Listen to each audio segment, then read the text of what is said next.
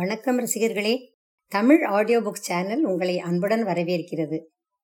Tamil audio books சேனல்ல அம்புலி மாமால தொடராக வந்த வேதாளம் சொல்லும் கதை என்பதிலிருந்து நிறைய கதைகளை பார்த்துருக்கோம் இன்னைக்கும் அது மாதிரி ஒரு கதையை பார்க்கலாம். கதையின் தலைப்பு மந்திர குளிகை. இந்த கதையிலிருந்து நம்ம தெரிஞ்சுக்கிறது என்னன்னா நம்ம மனசால கூட மற்றவங்களுக்கு தீங்கு நினைக்க கூடாது மற்றவங்க கஷ்டப்படணும் அப்படின்னு எண்ணமே வரக்கூடாது. அப்படி வாழ்ந்தோம்னா நம்ம வாழ்க்கையில நல்லா இருக்கலாங்கிற பாடம் இதுல இருந்து நம்ம தெரிஞ்சுக்கிறோம். இப்ப கதைக்குள்ள போகலாமா? இந்த கதையை வாசிப்பது மேகலா நாராயணன். தன் முயற்சியில் சற்றும் மனம் தளராத விக்ரமன் மீண்டும் மரத்தின் மீது ஏறி அதில் தொங்கும் உடலை கீழே வீழ்த்தினான். பின்னர் கீழே இறங்கி அதனை சுமந்து கொண்டு மயானத்தை நோக்கி செல்கையில் அதனுள் இருந்த வேதாளம் எள்ளி நகைத்து மன்னனே நீ இந்த பயங்கர நள்ளிரவில் இப்படி சிரமப்படுவதை பார்த்தால் நீ யாரையோ யோகி என்றும் சர்வசக்தி படைத்தவர் என்றும் கருதி அவரது சொற்படி நடப்பது போல தெரிகிறது. உலகில் சிலர் தாம் யோகிகள் என்று கூறிக்கொண்டு மந்திர மாயங்கள் செய்து காட்டுவதாக கூறி அப்பாவிகளை ஏமாற்றுவதும் உண்டு. உண்மையிலேயே சக்தி வாய்ந்தவர்கள் மிக மிக குறைவு. எனவே இந்த விஷயத்தில் நீ எச்சரிக்கையுடன் இருப்பது நல்லது. இதை விளக்க உனக்கு ஒரு கதையை கூறுகிறேன். கவனமாக கேள் என்று கூறி கதையை ஆரம்பித்தது. ஒரு ஊரில் குணசீலன் என்பவன் தன் வீட்டு திண்ணையில் உட்கார்ந்து கொண்டு புராண கதைகளை படித்துக் கொண்டிருந்தான். அப்போது ஒரு சாது வந்து ஐயா ஏதாவது உணவு கொடுங்கள் என்று கேட்டார். குணசீலன் தலை நிமிர்ந்து அவரை பார்த்தான். பிறகு உங்களுக்கு உணவு கொடுப்பதால் எனக்கு என்ன லாபம்? என்று கேட்டான். அந்த சாதுவும் நான் முற்றும் துறந்த சந்நியாசி. எனக்கு உணவு கொடுத்தால் உனக்கு புண்ணியம் கிடைக்கும். அந்த புண்ணியத்தால் வாழ்நாள் முழுவதும் நீ சுகமாக வாழ்வாய். இறந்த பின் நீ மோட்சத்தை அடைவாய் என்றார். அதை கேட்ட குணசீலன் புண்ணியம் சம்பாதிக்க புராணங்களை படித்தாலோ கடவுளை வழிபட்டாலோ போதுமே? அதற்கு ஒரு காசு கூட செலவு செய்ய வேண்டியதில்லை.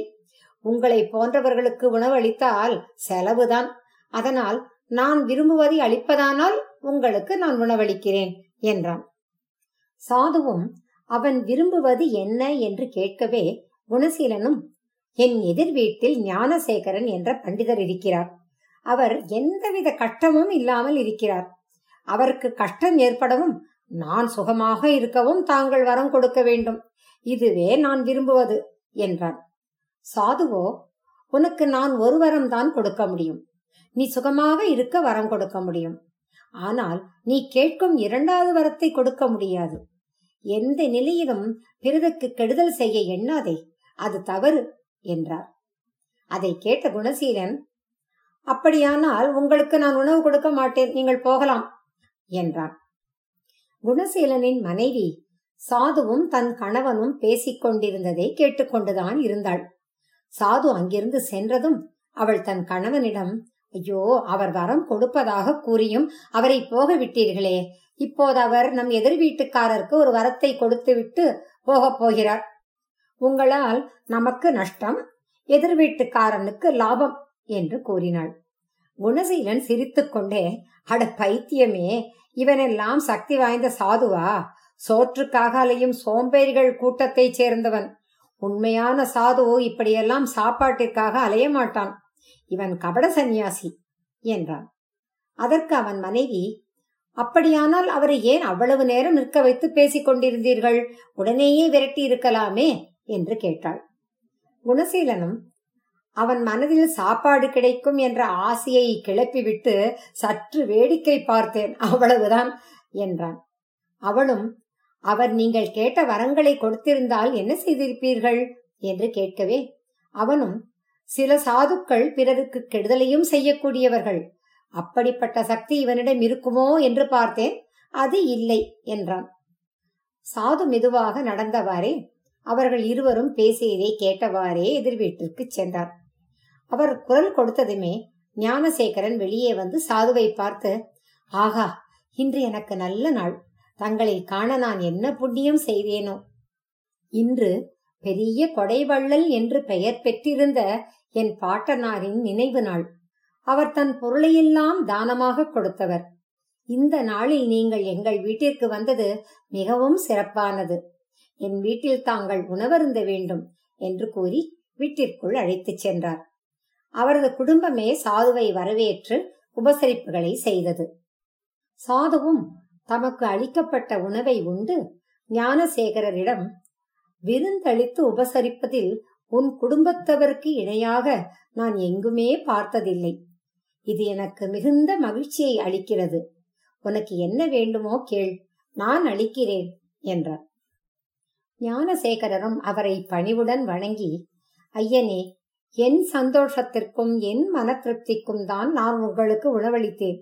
இதற்கு பதிலாக நான் தங்களிடமிருந்து எதையும் எதிர்பார்க்கவில்லை.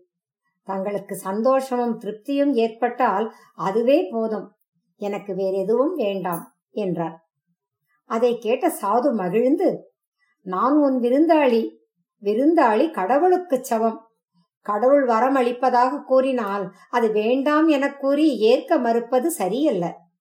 அது அவரை அவமதிப்பது போலாகும் என்றார். அப்போது ஞானசேகரர் தன் குடும்பத்தாருடன் கலந்து பேசி ஒரு முடிவுக்கு வந்தார். அவர் சாதுவிடம் ஐயா ஒரு வருடத்திற்கு முன் என் தந்தை காலமானார்.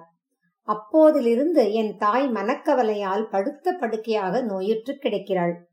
எவ்வளவோ வைத்தியம் பார்த்தும் அவள் குணமடையவில்லை. நாளுக்கு நாள் அவளது உடல்நிலை மோசமாகிக் கொண்டே போகிறது. இதைக் கண்டு நாங்கள் யாவரும் கவலைப்பட்டு கொண்டிருக்கிறோம். அவளது நோய் போய் எங்களுடன் சிரித்து பேசிக் கொண்டிருக்கும்படி செய்ய வேண்டுகிறேன் என்றார். இதை கேட்டு சாது சற்று யோசித்து விட்டு நீ மிகவும் நல்லவன். உன் இந்த நல்ல குணமே உனக்கு எதிரியோ என நான் சந்தேகிக்கிறேன். இப்படிப்பட்ட நற்குணத்தை நீ விட்டுவிட்டால் உன் தாயின் நோய் மறையலாம். நீ உன் தாய்க்காக எதையும் செய்ய தயாரா? என்று கேட்டார். ஞானசேகரரும் ஐயா நீங்கள் சொல்வது எனக்கு விளங்கவில்லையே என்றார். அப்போது சாது அவரது எதிர் வீட்டில் உள்ள குணசீலனை பற்றி கூறி என்னிடம் ஒரு குளிகை இருக்கிறது. அதை வாயில் போட்டுக்கொண்டு ஒருவன் தனக்கு நல்லது நடக்கவும் இன்னொருவனுக்கு கெடுதல் ஏற்படவும் நினைத்தால் அது இரண்டும் நடக்கும். ஆனால் அந்த இரண்டில் ஒன்றை மட்டும் நினைத்தால் எதுவும் நடக்காது. ஆனால் அதை வாயில் போட்டுக்கொண்டவனுக்கு கெடுதல் ஏற்படும். நான் அந்த குளிகையை உனக்கு கொடுக்கிறேன். அதை உன் வாயில் போட்டுக்கொண்டு உன் தாயார் குணமடைய வேண்டுமென எண்ணிக்கொள். அடுத்து உன் எதிர் வீட்டுக்காரனான குணசீலனுக்கு கெடுதல் ஏற்பட வேண்டும் என்று மனதில் நினை. ஏனென்றால் அவன் உனக்கு கெடுதல் செய்ய நினைத்தவன். எனவே நீ அவனுக்கு கெடுதலை நினைப்பது தவறல்ல என்றார். அதை கேட்ட ஞானசேகரர் ஆச்சரியப்பட்டு ஐயா இந்த குளிகையை நீங்கள் ஏன் குணசீலனுக்கு கொடுக்காமல் எனக்கு கொடுக்கிறீர்கள்? இதை அவனுக்கு கொடுத்திருந்தால் மிகவும் மகிழ்ச்சி அடைந்திருப்பான். அவன் தனக்கு நன்மையையும் எனக்கு கெடுதலையும் நினைத்திருப்பானே? பிறருக்கு கெடுதல் நினைத்தால் என் மனம் சந்தோஷப்படாது. என் தாயார் குணமடையாவிட்டாலும் பரவாயில்லை ஐயா. எனக்கு இந்த குளிகை வேண்டாம் என்றார். சாதுவோ குணசீலன் இந்த குளிகையை பெற தகுதியற்றவன் அதனால்தான் அவனுக்கு இதை நான் அளிக்கவில்லை. நீதான் இதனை ஏற்கத்தக்கவன் இதனை நீ ஏற்க மறுத்தால் என்னை அவமதித்தது போலாகும். இந்த குளிகையால் உனக்கு நன்மையும் குணசீலன் போன்ற கெட்டவன் உன் வீட்டெதிரே இல்லாமல் போகவும் உனக்கு ஒரு வாய்ப்பு கிடைக்கிறது என்று கூறி ஒரு குளிகையை எடுத்து அவன் கையில் வைத்துவிட்டு சென்று விட்டார். ஞானசேகரர் குளிகையை உடனே வாயில் போட்டுக்கொண்டு என் தாயாரின் நோய் மறைந்து விட வேண்டும்.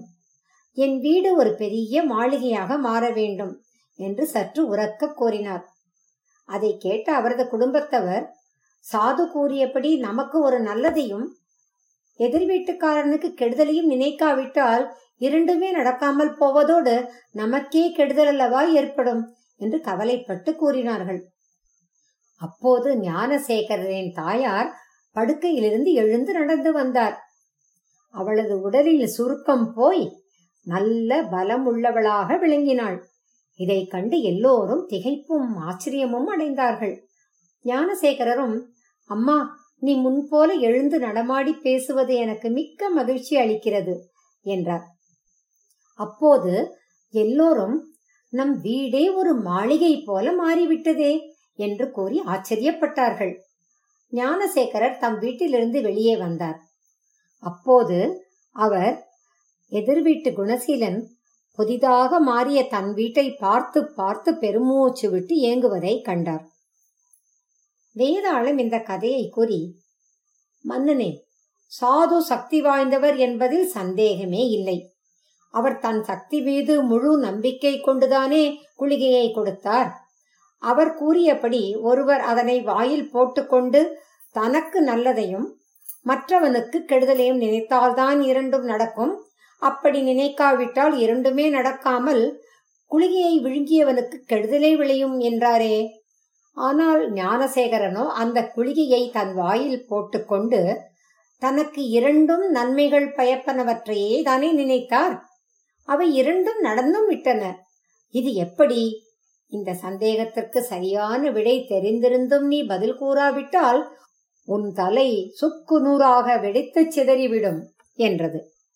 விக்ரமனும் சாதுவும் சரி ஞானசேகரரும் சரி. இருவரும் மிகவும் நல்லவர்கள்.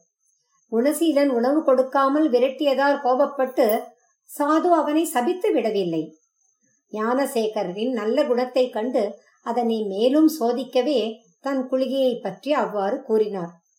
அவர் தன்னை பரீட்சிக்கிறார் என்று புரிந்து கொண்ட ஞானசேகரர் தனக்கு நன்மை பயக்கும் இரு விருப்பங்களை உறக்க கூறினார். நல்ல நடத்தையால் யாரும் கெடுதலை அடைய மாட்டார்கள் என்பது இதன் மூலம் நிரூபிக்கப்பட்டது.